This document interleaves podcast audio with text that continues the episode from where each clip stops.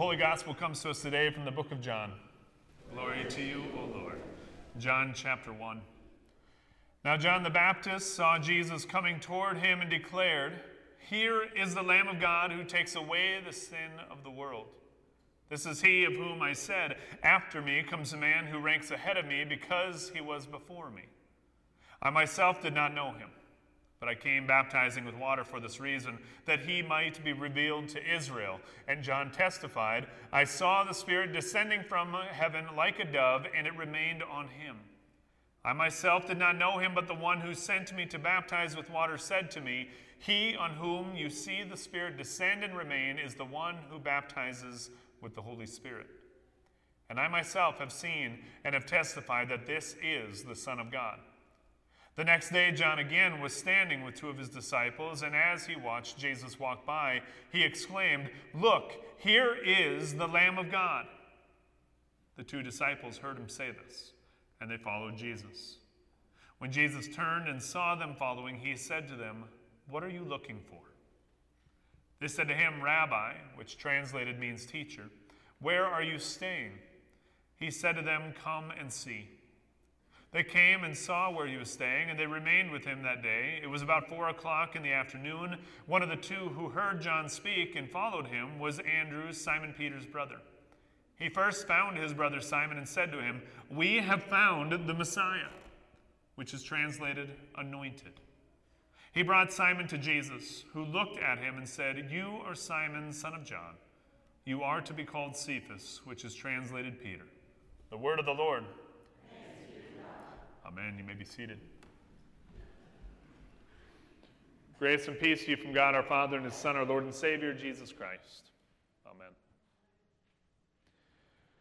Here we are, the second week in Epiphany, the second week after that aha moment in which we are, well, we supposedly understand exactly who Jesus is. Amen? Yeah, good luck with that. Amen? Uh, you know, it's it's, it's, it's always fascinating to me how we continuously cycle back into that moment, this very identifying moment of who Jesus is, because again, we're back to John the Baptist down at the river. John the Baptist shows up again today. John the Baptist was with us last week in the baptism of our Lord Sunday. John the Baptist was with us in Advent, and John the Baptist will be with you twice in Lent. If you haven't figured it out, maybe this moment, this interaction between John the Baptist and Jesus, is important to our faith. Amen? Amen. Hint number one anytime anything repeats itself in the Bible, it's important. Hint number two anything, any, anytime anything repeats itself in your church here, in scripture, in preaching, it's probably important. But we have John's gospel this time. And John is a little bit different. In this story, in which John the Baptist, John the author of the gospel, is not the same person as John the Baptist, but as John is giving us this story of this interaction with John the Baptist and Jesus and, and John's own disciples, we have this moment in which John not only declares who Jesus is, we don't have this debate between the worthiness of, of who's going to baptize who, but what we do have is John giving testimony, witnessing that this is indeed the Son of God, the one in, in whom the Spirit descends like a dove and rests on him and stays upon him, is the one that you are to declare the Son of God. The message and the vision that it was given to John has now just taken place. John has witnessed it, and John doing what John is called to do to proclaim, to be the prophet that points everyone to the Messiah. He points and says, Here is the Lamb of God. He is the chosen one, He is the Son of God, the Lamb of God the Lamb of God who takes away the sin of the world. This morning, as we gather for communion, after the words of institution are stated and we prepare ourselves in the line to come down to receive the bread and the wine, Linda will enter into the same song we always start communion with Lamb of God who takes away the sin of the world. Something that for many of us goes all the way back deep into our childhood. It's something that the church leaders once upon a time had things correct in their scripture, in their liturgy, in our hymnals. we pull those words directly out of our text today. Behold, the Lamb of God, the one who takes away the sin of the world. Now, for us as modern day Christians, we find that language fascinating. Because I think all of the people that we look up to, all the people that we identify as leaders, as game changers, as those who are movers and shakers in culture, society, in business, in our workplaces, in our culture, we very, I, I've never heard anyone referred to as a lamb. Amen? But John is pointing directly at Jesus as he's walking on the path, and his disciples, his followers, are standing right there as he says, Look, behold, there is the Lamb of God who takes away the sin of the world. Two of those young disciples take notice. Now, they don't know everything. They come from fishing backgrounds. They certainly didn't come from the shepherd's fields of lamb and sheep very often, but like all good young Jewish boys, who are sent off to school as children, who are sent off to memorize scripture word for word because it was a non negotiable reality of the culture, of their belief, of their faith. They memorized the Torah, they memorized those old stories. And I imagine, maybe, just maybe, in this moment, as John's long bony finger is pointing right at this Lamb of God, the forgiver of all sins, maybe they remember this story of Abraham, their faithful father. The father that gave lineage to all of them that are living in the moment in which they are standing down at that river. Abraham, if you remember, if you go all the way back to the book of Genesis in chapters 18, 19, 20, right in that area is this moment in which Abraham and Sarah have been waiting 90 years for God's covenantal promise of a child to enter their life. 90 years. And that child is given, and his name is Isaac. And as Isaac is growing in stature, God then changes this action, changes this moment. He's going to retain his promise of giving Abraham and Sarah an heir to all of who will come next, a descendant of God's chosen people. But in this moment, God challenges Isaac and he says, I'm going to, ch- I, I want you to take that son and you're going to sacrifice him for me. Fascinating. Fascinating that in this covenantal promise, God the Creator, who promises an heir, is now, and has given that heir, is now in essence asking for that heir to be given back. Amen? It's one of the most heartbreaking, misunderstood stories of all of Scripture. But what's even more misunderstood is that Abraham listens.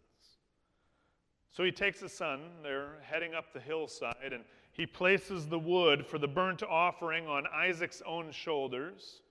And he takes him up that hillside, and along the way, uh, Isaac looks over and notices that dad has a knife in his sheath. He, and Isaac himself has the lumber on his back. And he says, Dad, where is the lamb? Where is the lamb that we are to sacrifice? Where is the lamb that we sacrifice on behalf of sin? Because that's what a sacrifice was for. Glory to God, appreciation for God, and cleansing of our sinful nature. The young boy gets it. He understands that there is not a lamb in their presence, but he's confused and Isaac or Abraham says to his son, The Lord will provide. Now it gets really confusing at that point because now we have Isaac being bound up in ropes by his own father. At some point, I think Isaac probably realizes this is going awry. Amen? And at some point, when he's on the altar and the knife is raised above his chest, some point something is seeming really off. But Abraham is a man of faith. He is a man of belief. He is a man of trust in God Almighty. And as he's holding that hand or that blade above his son's own chest, the Lord sends a messenger that says, Stop! You are faithful. You have listened, and you will not kill your son. And right then, caught in the thicket of the brush right next to them, is a lamb that the Lord provides for the sacrifice. Hundreds of years later, we stand back at that river with John the Baptist. Andrew, Simon Peter's brother, is standing there and he's noticing John's finger reaching out, pointing, and he has just heard the words, Look, behold, there is the Lamb of God who has come to take away the sins of the world. But we'll say that Andrew and his colleagues are intrigued. And it's at that point where John the Baptist does what all prophets do, all preachers must do. They point people away from them and on to the Lord. And they leave John from that moment on and they start to follow Jesus down the pathway, but they follow from a distance. They follow with curiosity, confusion. I imagine, you can imagine the emotions that might be had with this encounter. And I love what happens next. The Lord pauses, he's standing there, and he notices these sheepish, pun intended, disciples standing there in awe, and he says, What are you looking for? What do you want? In John's gospel, the very first words to come out of Jesus' mouth in John's gospel are the words, What are you looking for? Imagine God in the flesh. You are pointed to him. You're standing there in his presence, and the first words asked are, What are you looking for? So, what are you looking for? When you come into this space, what are you looking for? As you leave these doors and you head out this afternoon, what are you going to be looking for? Are you looking for the next politician that's going to solve the world's problems? Are you going to be looking for your boss seeking a raise amongst all the inflation in the world that we're facing? Are you going to look are you going to be looking for your children, grown or young, hoping that maybe just maybe that they too might be looking for the lamb of God? Are you going to be looking for answers amongst all the anxiety, the stress, and the chaos that we endure day after day after day? But the Lamb of God, He's standing right there and He says, What are you looking for? I love their response. Where are you staying? Where are you staying, Rabbi? Where are you staying, teacher? It's fascinating because in the, in the rabbinic tradition, the rabbi never sought out the student. The student sought out the teacher. And the student had to prove their worth. The student had to be lifted up by their peers and by the community to have some, some worth in their knowledge and their wisdom and their spirituality. But here in this moment, these two young men who had just been pointed to the Lamb of God who's going to take away the sins of the world, they say, Rabbi, where are you staying? And God in the flesh says, Come and see. Let's go talk. And they do. They follow him along, and what we do know in the rest of this moment, these verses, is that there Jesus and these two young disciples have a conversation. We do not know about what. But there's something that amazingly comes from this transaction, from this moment in time, from this one day on a calendar year, thousands of years ago.